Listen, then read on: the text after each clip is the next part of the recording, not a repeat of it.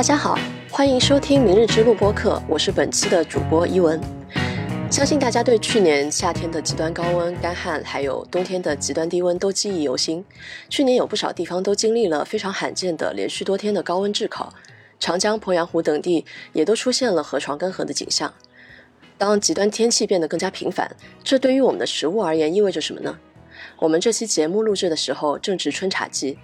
作为一个非常喜爱喝茶的门外汉，我也很好奇我们杯里的茶正在发生什么样的变化。所以，我们今天就请到了两位对茶非常熟悉的朋友，一起来聊聊他们所观察到的气候变化对茶的影响。第一位是来自中国农科院茶叶研究所种植工程研究中心的主任和首席科学家李欣。李欣一直在从事茶树栽培的研究，主要的一个研究领域就是茶园面对极端气象灾害的应对。第二位是最近春茶季一直马不停蹄的在各大茶山和茶厂奔波的陈崇木。崇木是一位制茶人，也在三联爱茶负责茶产品的研发生产。他同时还是《碎石茶山记》一书的作者之一。另外，《碎石茶山记》也是他主持的一档播客，所以这期节目也是和《碎石茶山记》串台了。那现在先请李欣和陈木跟大家打个招呼吧。Hello，大家好，我是来自中国农业科学院茶叶研究所的李欣。大家好，我是陈朝木。我之前在想到这个播客的题目的时候，我就突然想到我去年有过的一段经历，也是跟这种气候变化和茶有关的。或者我先讲一下我那个经历，然后也算是抛砖引玉一下。就是去年八月的时候，我跟一个朋友去莫干山那边去旅游，然后呢，我们当时就是看到那边有一个附近有一个水库，是不是有皮划艇的？然后我们就按照那个定位，就是想找到那个水库，就是去玩皮划艇嘛。结果我们找到那个地点的时候，时候就发现就是怎么找都找不到那个水库。那旁边有一家餐厅，我们就去问那个餐厅的那些人，就说这个水库在哪？结果那个餐厅的服务人员就手往旁边一指，就看到旁边有一个巨大的大坑，然后他说这个地方就是那个水库。其实这个水库就是因为当时就是已经很长时间没有下雨了，然后它旁边其实都是有很多的茶山在那附近的。那因为就是茶山那边也非常缺水，所以就是也从这个。水库上面就抽了很多的水上去，所以这个水库就是一方面又是蒸发的非常厉害，然后可能另一方面又又有这个茶山非常缺水的要救急的这样的一个情况，所以就是基本上整个水库就干到那个河床也是那种干裂的状况，所以我就在想说，哎，去年是整一个是这样的一个场景，所以不知道今年就是两位去这些茶山的时候，然后观察到这个极端天气。就是对今年的这种茶的生产会有什么样的影响？对，呃，因为我知道，就是崇木最近春茶季一直在跑各处的茶山嘛，所以要不崇木你先来分享一下你的一些观察。今年其实最大的一个问题就是所有的茶基本上哈，大部分都推迟，呃，当然有少部分提早的，像像那个今年我们本来像呃那个宋代的贡茶，比云贡茶嘛，它是在建瓯这个地方，那按正常来说，哈，这个建瓯这个地方的茶树发芽，大概在惊蛰之后，呃，大概惊蛰之后的五六天，差不多就就能采就能做了。但是今年特别惨，今年一直到春分，就是三月二十号才才有的采，而且采了一点点的芽头。那今年反而还有一个，就是我们的有一个产品是洞庭碧螺春，哈，反而还提早了。当然，我觉得它提早应该是跟它的这个茶园管理是有关系的。大部分的茶都是往后推迟。呃，而且往后推迟了不止一两天哈，基本上推迟是一周以上的这样的一个时间，反正特别怪。然后还有一个就是今年的，反正天气也是捉摸不定。就往年应该是过了清明以后，哎，就好像天气会好一点。呃，到梅雨季之间嘛，天气都好一点。但今年到现在都还在下雨，像黄山地区，呃，我们已经下了大概四天、四天还五天的雨了，就是没停过的那种雨。那像就这种，就是包括时间的推迟，包括可能这种天气的变化不定，就对具体他们去采茶来讲，会有一些什么样的影响？肯定第一个是减产产量。往年像我们如果假设哈，假设要做个百来斤的茶，基本上在一个有点产量的地方，一天能搞定。像今年我在那个四川蒙顶山哈，呃，应该是四月初吧，往年我们公司要的量大概两天就能搞定，今年跟挤牙膏一样，每天挤一点，每天挤一点，挤了一个多礼拜才把这个要的量给凑齐。就是它茶树就不发芽，应该是去年干旱加上今年可能天气就春天的气温偏低都有关系，所有的东西就是都变得特别的缓慢，你就感觉往年我们做茶就是旋风式的嘛，哎，到了之后。呃，事情完成，然后我们就就到下一站去了。今年就是在那地方要一直待着，一直待着。反正时间是大把的时间，但是你就茶树就不发芽，就在那每天一点点、一点点这样挤，就很烦。那像你去茶山的时候，观察到，比方说整个茶树的状况啊，或者是说这个茶叶的样子，或者它的味道会有什么样的变化之类的吗？呃，不知道是不是跟去年缺水有关系啊？我就感觉今年的茶长得会比较瘦，虽然天气比较极端，但是不乏佳品。就是精品是有的，因为今年就是干旱嘛，干旱有的时候对于茶树来说，可能可能叫什么芳香物质，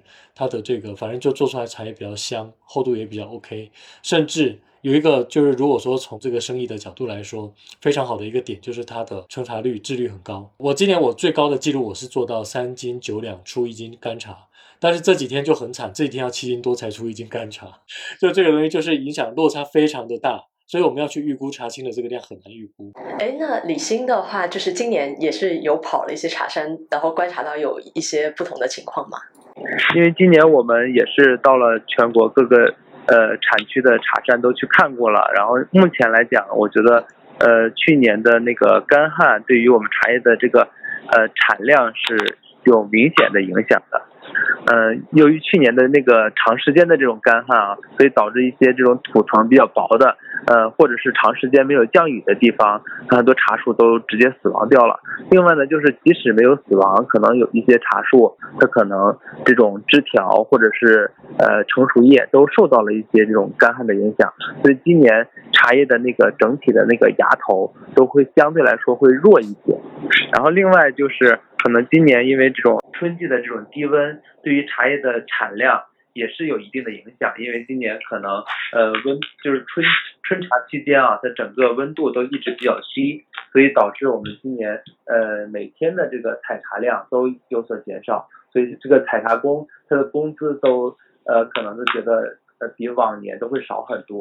然后另外还有就是可能今年因为这种春季的低温，对于茶叶的品质来讲，其实是有一些。比较好的影响的，呃，比如说现在这个低温会导致一些这种氨基酸的含量一直都是呃比较稳定的。然后另外呢，就是可能一些甜度，呃，尤其是这种绿茶的，它的甜度呃有明显的提高，是因为在低温条件下，它可能会导致一些多糖类的这些物质产生。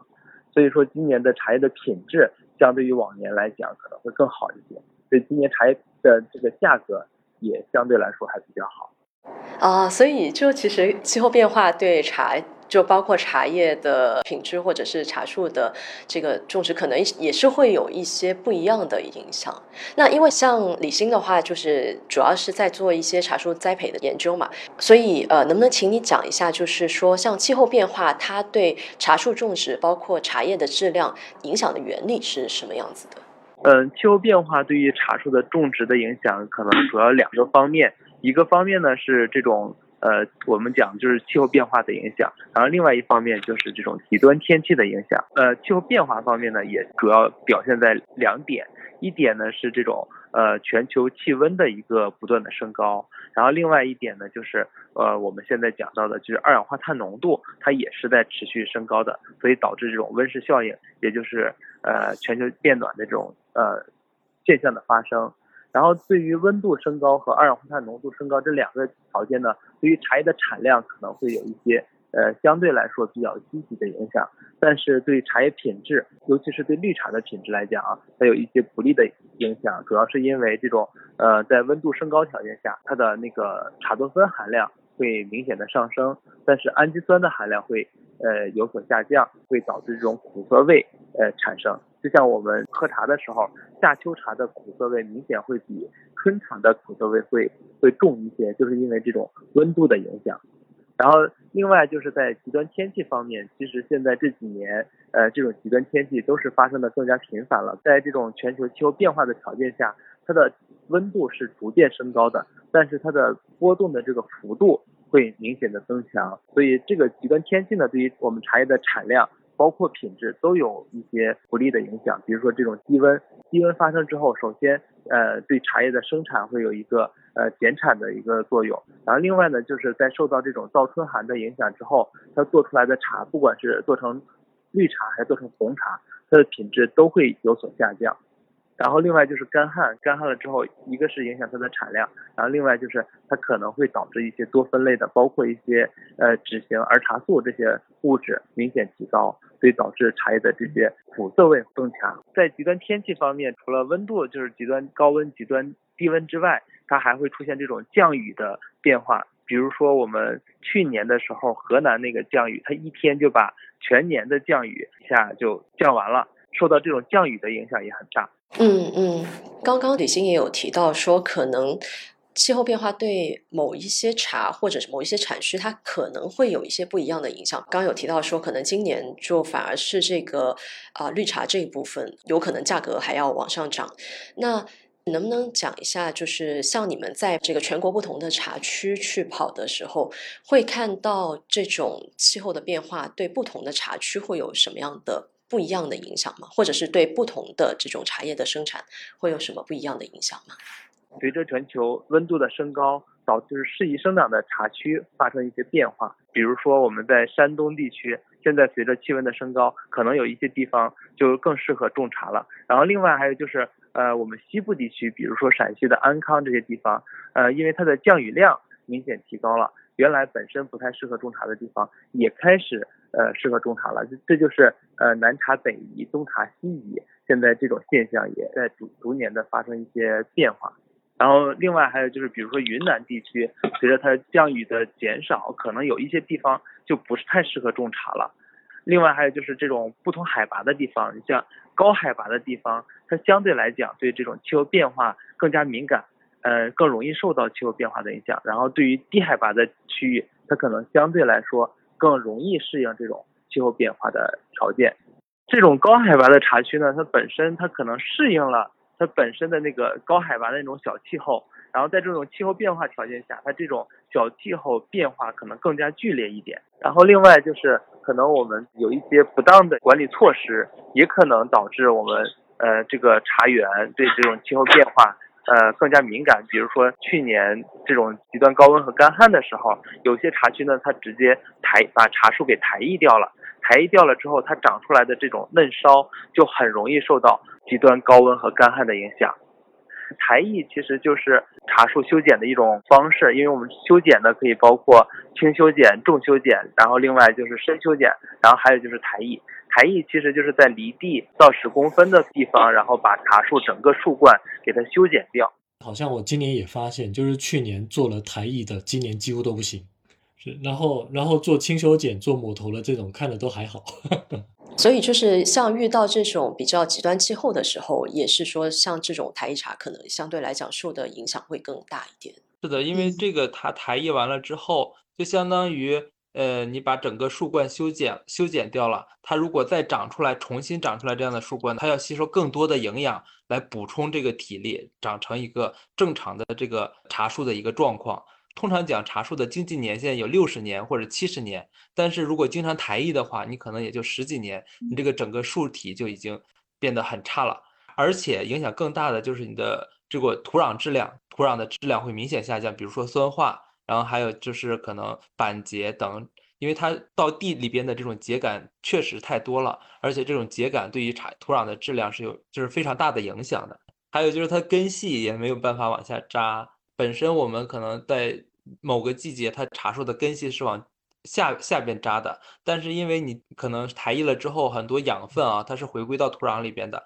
所以养分是停留在表面的，那它根系就不会往下扎，它可能。在地面下边可能，呃，十到二十公分左右，它就集中在那边了。然后，如果是出现这种高温或低温天气的话，就很容易对这种根系产生影响。那这种影响就可能就直接，尤其是去年的那种干旱，对整个呃茶树是完全是毁灭性的一个影响了。哎，那重播这边有，就是今年去跑的时候会观察到不同的影响吗？其实像我们做加工来说，哈。呃，主要还是在产量茶也不好做了，因为有一个前提就是我们做的，像我我个人喜欢做的是全体种这样的茶树啊，就是大大小小、叽叽喳喳的这一种，这一种就茶叶一下来很有可能就大大小小，这个对于加工的考验是比较大。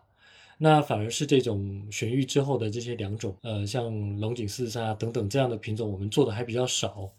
所以就是就是像我们做全体种来说。它在加工方面要要去考虑，要不然就是鲜叶下来就得分级，要不然就是如果混着做的话，就很容易很容易出出事故嘛。刚刚陈部其实有提到说做的比较多是群体种，就能不能解释一下？首先，群体种是一个什么样的概念？然后为什么说它可能相对来讲抗性会更强一点？呃，我们讲群体种是跟无性系两个概念是在一起的。群体种呢，我们一般是讲通过种子去繁殖的。这种茶苗叫群体种，然后各个地方呢也有不同的群体种，比如说我们浙江可能是以鸠坑群体种为主，然后其他地方你像祁门那边，它可能以祁门除叶、除叶种等这些群体种为主的，所以各个地方它是有不同的群体种。然后无性系就是我们通过这种扦插繁殖的方式，就是通过这种无性繁殖的方式，呃，种下去的茶苗。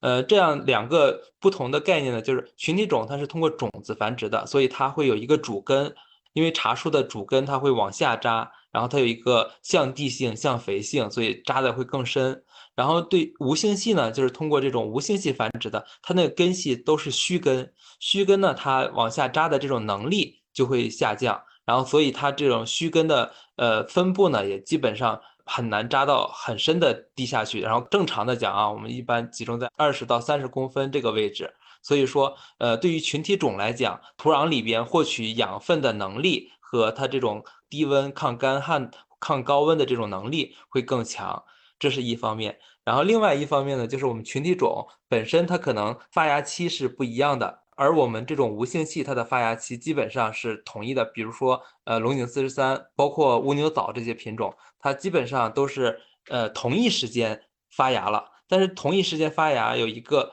就是不好的一点，就是它发芽很早，然后这个这段时间呢又很容易发生这种倒春寒，就是极端的这种低温。因为比如说我们正常的群体种可能是清明左右它才呃发出来，然后我们无性系呢可能就是。三月初或者三月中旬，它就发出来了。所以说，三月初的时候更容易受到这种低温的影响，所以这种群体种比无性系抗呃这种极端天气的能力会更强一些。像刚刚有提到说，其实现在就整个中国的茶区是有可能会转移，就现在的话是已经开始有茶区在往别的地方转移了吗？那比方说，我们原来可能在某一些区喝到的茶，会不会以后是有可能消失的这样子？然后有一些新的茶又会出来这样。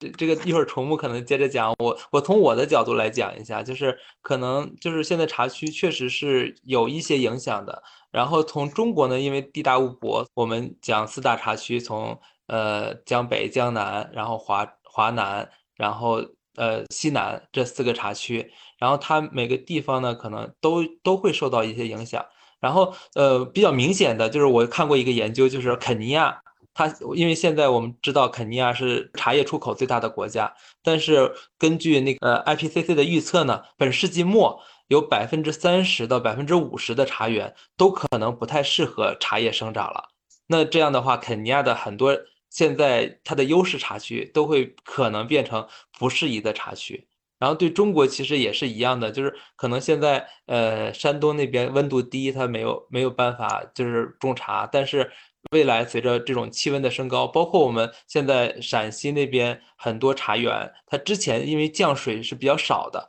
然后这几年呢，可能降水相对来说陕西那边会比东部地区会有所提高，所以那边也有很多茶区开始适合种茶了。那现在像山东包括陕西这些地方。有，就是他们在种的是什么样的茶？之前他种的是群体种，然后现在可能推广的更多的是无心系两种。然后它有一些地方本身，呃，你像陕西现在育成的陕茶一号，它是比较抗低温的。然后另外，呃，山东那边也育成了几个品种，都是适合当地呃环境下生长的一些品种。那崇木这边有观察到一些，或者你有去到一些新的产区这样子吗？呃，可能我的。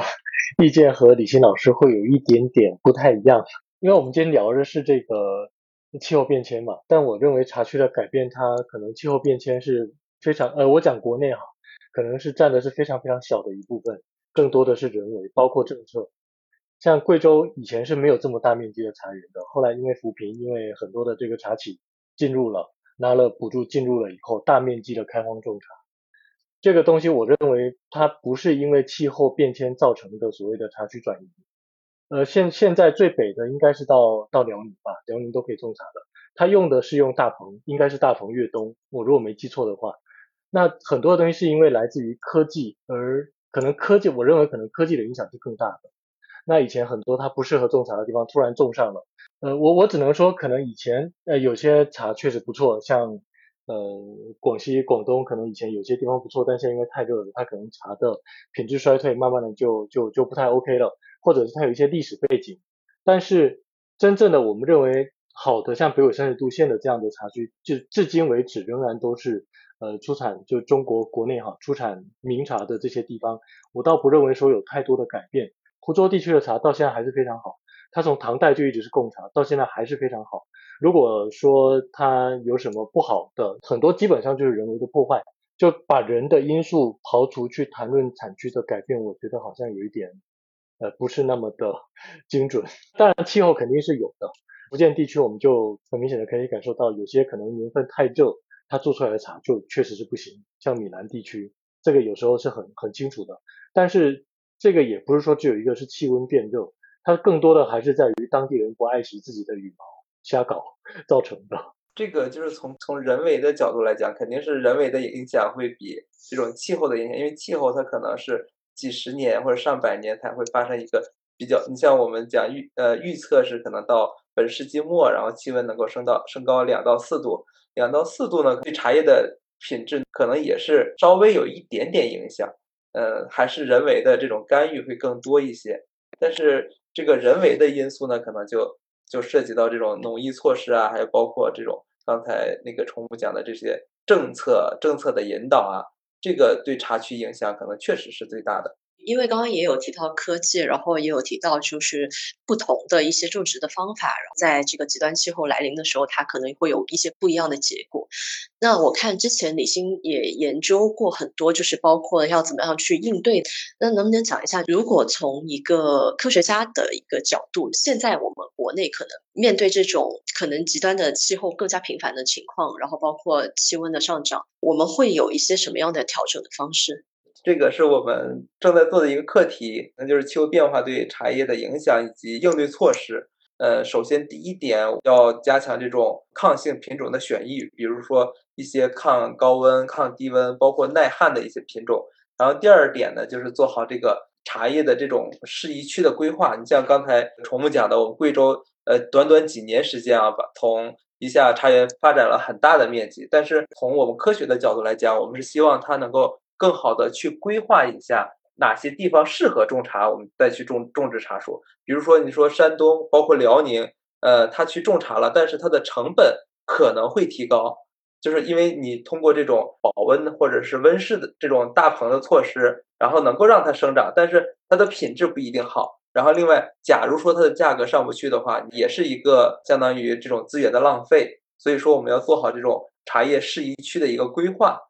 呃，然后第三个呢，就是去年因为这个极端干旱，给我们广大呃生产茶叶的企业，包括茶农也上了很重要的一课，就是要加强我们茶园的一个基本建设，包括你要选择比较好的一个小气候，是吧？然后另外呢，就是在茶园建设的过程当中，如果有条件的话，可以通过一些呃喷灌、滴灌，或者是我们自己弄一些给予的一些装置。或者是蓄水池，如果还有更好的条件的话，可以通过安装这种防霜风扇等这些措施来增强我们这种抵御极端天气的一个能力。然后第四点，对我们来讲是呃很重要的一点，就是要丰富茶园的一个呃生物多样性。因为去年我觉得这种干旱的影响，一些呃茶园种了很多遮阴树，包括行道树。刚才呃一文讲的就是在莫干山那边，我们就是有一个示范茶园，它因为本身它自己的生态条件比较好，种了很多呃遮阴树和行道树，所以去年这种干旱对它的影响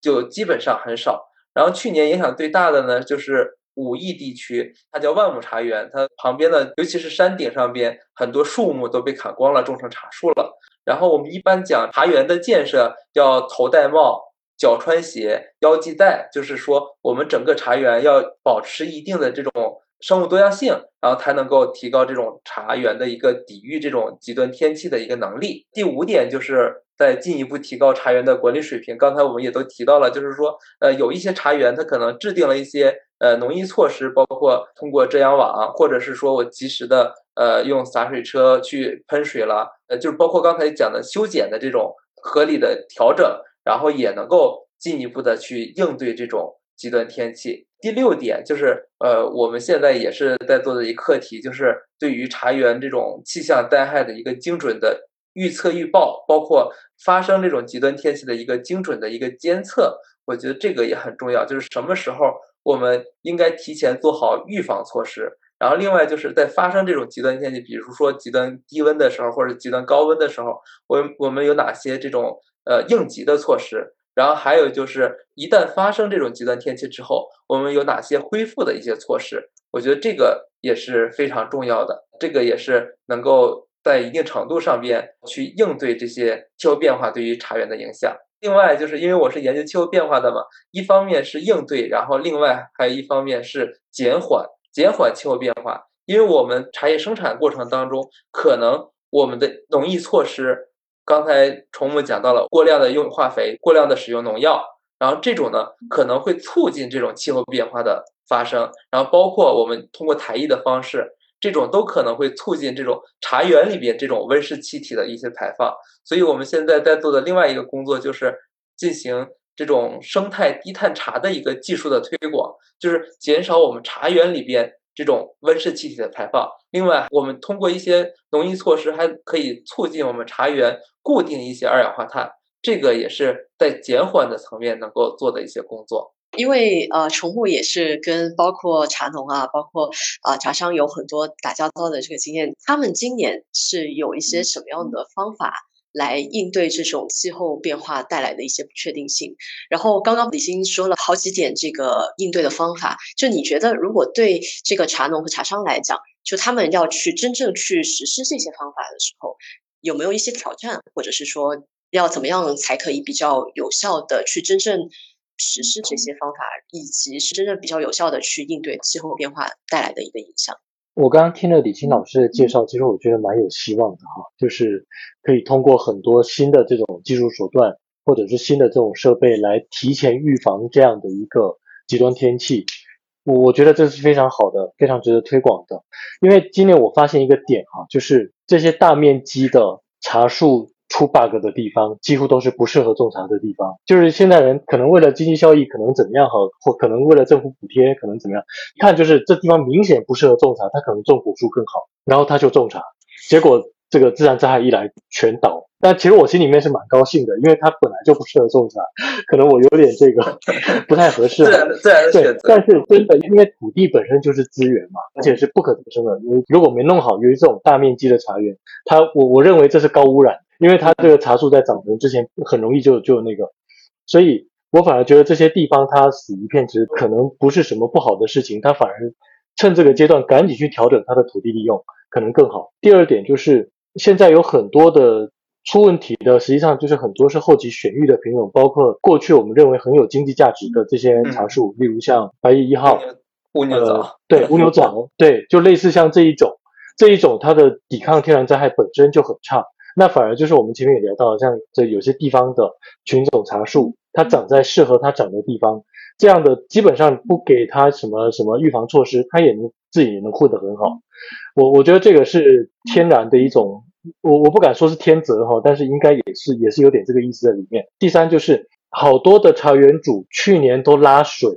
像武夷山哈拉五六米的那个管线啊，去抽重阳期的水，一路上往茶园去抽，就是去年的大概秋天。武夷山卖那个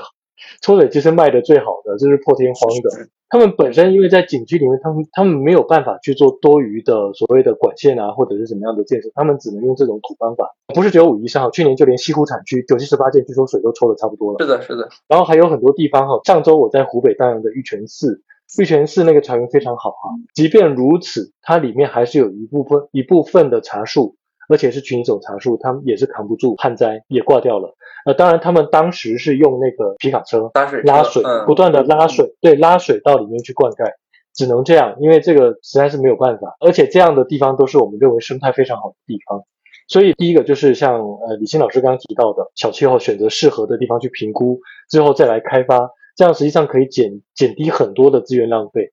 呃，然后还有一个就是提前预警，我觉得这个东西都是非常重要的，而且是也是真的能够切中种茶人或制茶人他的需求的。就是刚刚李欣老师有提到说，需要有一些应急的措施，包括预警的措施，包括恢复的措施，能不能具体讲一下我们要怎么样去应急？应急的措施就是这个，我们是针对不同的这种极端天气，比如说，呃，应对这种低温，尤其是幼龄茶园，我们现在推荐的一方面是可以通过覆盖的方式，呃，有一些地方通过在地上去覆盖一些稻草，它可以提高地温。然后，如果是倒春寒的话，我们现在推荐更多的一个是通过这种防霜风扇，但是这个成本太高。然后，另外就是有一些茶园，它可以有这种喷灌的设施的话，可以通过喷灌的方式。来应对倒春寒。如果没有喷灌的，然后可以通过这种在灌层上边，可以通过这种呃遮阳网或者是一一层覆盖在棚面上边这种方式来提高应对低温。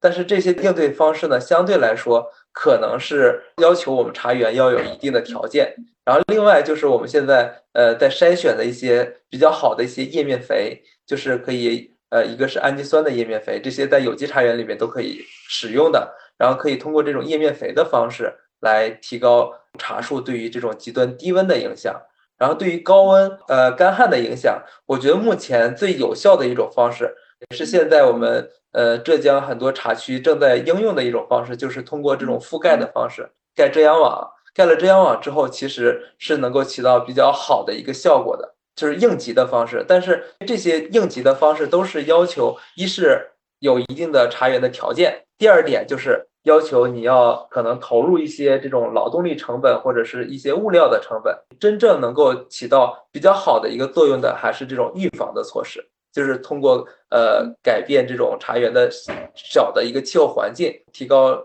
茶园的生物多样性等这些方式来提高我们茶园对这种呃极端天气的耐受能力。因为刚刚李欣有提到像肯尼亚那边的一个案例，就是还挺好奇的，就因为其实气候变化也是全世界都在面临的问题，然后全球也有很多地方有这个茶叶产区，所以不知道有没有其他的国家会有一些跟我们可以做对比的，或者是你觉得会比较有趣的案例，可以跟我们分享一下。嗯，比较有趣的一个是肯尼亚那边，确实它现在是。受极端天气影响比较大的一个国家，因为肯尼亚它属于非洲嘛，它现在生产茶叶的主要一些是一些高海拔的地区，那种降雨啊，包括这种小气候，它是适合茶叶生产的，所以它更容易受到这种气候变化的影响。然后另外还有就是去年可能受到影响比较大的印度尼西亚，然后还有斯里兰卡这些东南亚地区，它可能去年也是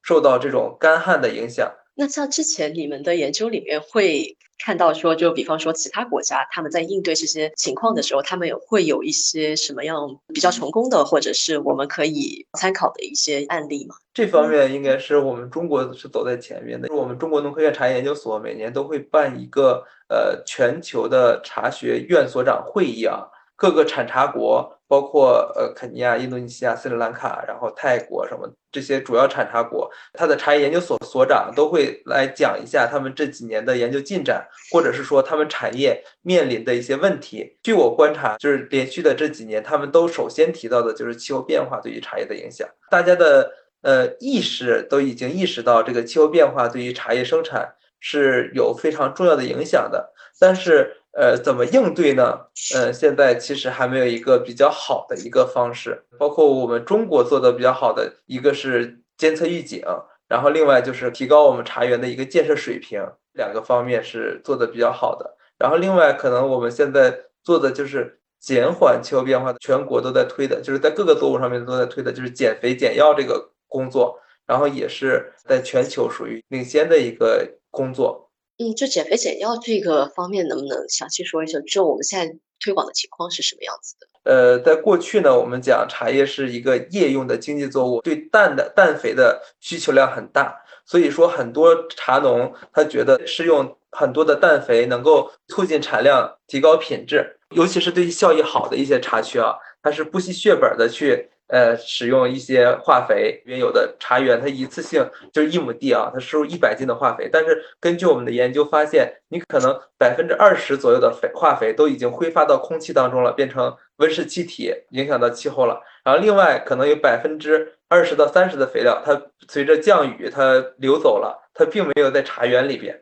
然后另外呢，还有百分之二二十到三十的那个肥料是到。土壤的更深处去了，没有在茶树根系能够吸收到的地方，所以真正被茶树吸收的可能也就百分之十到百分之二十。那你这样其实是一是一种浪费，然后另外就是对整个环境是不友好的。所以现在我们全国在推的就是减肥，就是减少化肥的使用，然后提高有机肥，或者是提高我们呃有机肥的一个比例，来促进我们茶叶的生长，保持我们茶叶在一个呃有一个比较好的品质。然后农药也是有很多地方，它见到虫子它就打，这种呢其实就是过量的使用农药。现在对于我们茶叶来讲，呃，是完全可以做到不使用任何化学农药，因为现在我们通过这种绿色防控的一些技术，包括这种性信息素，包括色板，然后还有幼虫灯这些绿色的防控技术，也能够完全控制住我们茶园里边的这种害虫的对于茶叶的影响。哎，那现在就是因为像重木开始的时候，其实有提到一下，就是说对于像这个茶商他们做生意的这个来讲，他需要雇佣像采茶工啊这些，就是他有一个成本的支出嘛。然后包括这个行业里面也有很多像采茶工人这样的这些人。那目前就是气候变化，它可能会对这些产业会带来一些不确定的因素，包括可能这个时间上。会有不确定。如果今年还会有这样的一些极端天气的出现，然后明年还有，那就是对于这些采茶工人来讲，或者是对于这些啊茶农、茶商来讲，你觉得会有什么样的影响？呃，其实这个今年今年可以有有几个案例哈，特别特别的清楚。当然，过去过去是因为三年的这个戴口罩嘛，所以人流通本来就很困难。就这个就看地方政府，有些地方政府很很好。他会去帮这些茶园主对外去招工，有些地方政府不作为，所以那个产区的茶基本没采。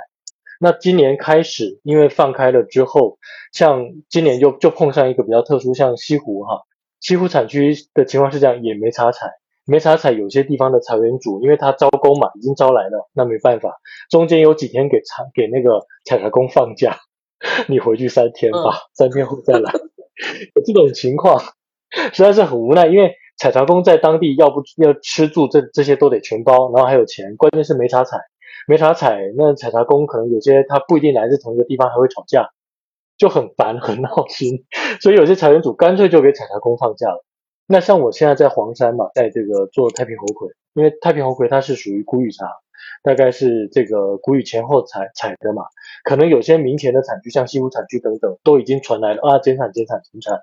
呃今年茶树不发芽。所以今年像我合作的，就是我在这边做做工，我今年做的特别累，因为没有工人，工人少了。因为前期有很多的信息进来，所以他们今年变成一开始可能要用五十个工，就就减下来变成三十五个。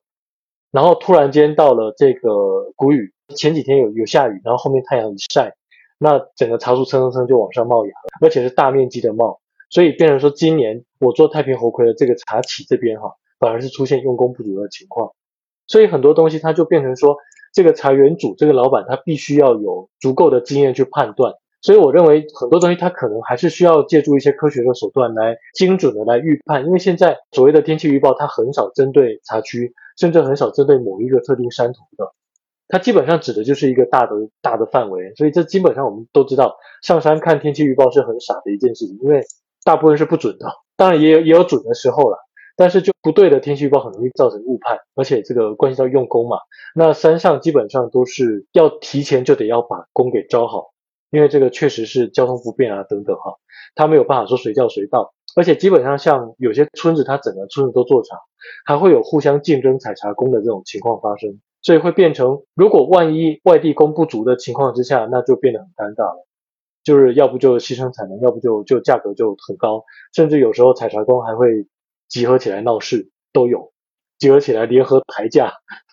因为他知道只有他能干。我们在经常在产区也经常遇到这种，就是有点采茶工哗变的这种，甚至我呃去年还前年遇到那个采茶工，据说集体团灭，因为那个茶太难采了，就就整个晚上突然间就就所有采茶工就走光了，都有。所以天气的对于这个采茶现场作业的影响是非常非常大的。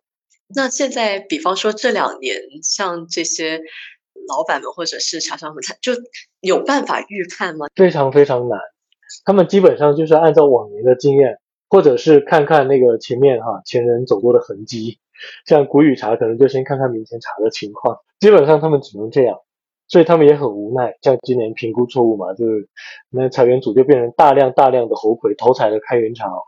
因为没人采，只能拿去做红茶，特别特别可惜。这个可能以后需要像李欣老师这样的 团队来开发一些。这个是我们是的是的，这个非常有需求，这个呃这个需求很大的，需求很大。这个我们也是在气象部门在合作在做的一个工作，就是对于这种茶叶开采期的预测，然后包括产量的预测这些工作，但是这种呢，就准确性也是要逐步验证的。所以说，这种在气候变化的影响条件下，可能对于这种呃企业，包括我们这种合作社这种主体管理能力，包括应急的能力，就要求越来越高。嗯，是的。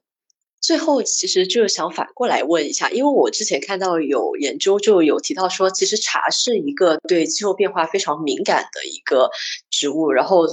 某种程度上也变成了一种气候变化的一个指标。就是为什么会有这样的说法？我们有没有可能反过来通过茶树或者茶叶去观察一个气候变化的情况？我还是从从加工的角度哈，我我觉得。呃，可能它真正气候对茶树的影响，我我认为是非常非常小，但是气候对做茶的影响非常非常大。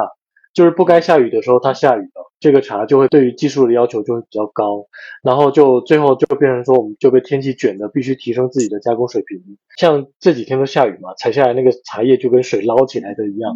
而且就感觉每个细胞都吃水吃的饱饱的，就特别特别肥，而且特别特别的脆。这样的茶就很难处理，这样的茶能不能做好也能做好，呃，但是它肯定是不如晴天的，就会变成说，可能它对于茶树的影响或许不太大吧，因为它本来就在那，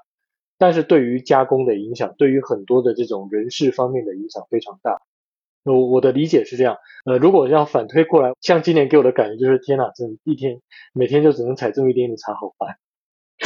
大概就是这么肤浅吧。我觉得我不是这方面专家，我只能从我亲身的这个从加工的角度来看这个。然后我我讲一下从我们的角度，就是这个是我们之前提过一个概念，就跟美国的几个教授一起提出来的。茶树是作为一个研究气候变化的一个模式的这种多年生作物可以来研究的。我们都知道茶树里边有一些呃功能性成分，比如说茶多酚，然后另外还有茶氨酸。这两个物质呢，对于环境的这种响应是非常明显的，就是它很容易受到温度的，包括这种光照的这些环境因子的影响。所以说，我是觉得这种茶树里边的这种次生代谢成分，对于这种气候、对于这种环境的呃改变是非常敏感的。所以说，它是可以作为研究气候变化的一个模式作物。然后，另外还有就是，因为我们茶树本身就是一个多年生的，我们讲经济年限有六十年。现在有很多古茶树都是几百年啊，然后所以说它在生长的过程当中肯定是会受到这种气候逐渐变化的这个过程的影响的。然后还有就是就是茶树的这种分布范围也是全球各个区域现在有六十多个产茶国，所以它分布范围也是比较广的。所以我们推出这样一个概念，就是茶树可以作为研究气候变化的一个模式的多年生经济作物来研究。然后另外就是我们之前。呃，在那个二零一五年的时候，在 Science 上面有一篇文章，然后它叫《从茶树的叶片当中读到气候变化》，就是 Reading the Climate Change from the Tea Leaves。我觉得它这个题目起的非常好，就是说从茶树的叶片，从它的风味里边，我去来感受气候变化。我觉得这个也是呃，目前我们在持续的在开展这种科研工作，去研究气候变化对茶叶影响的一个比较好的一个初衷。这是我的理解。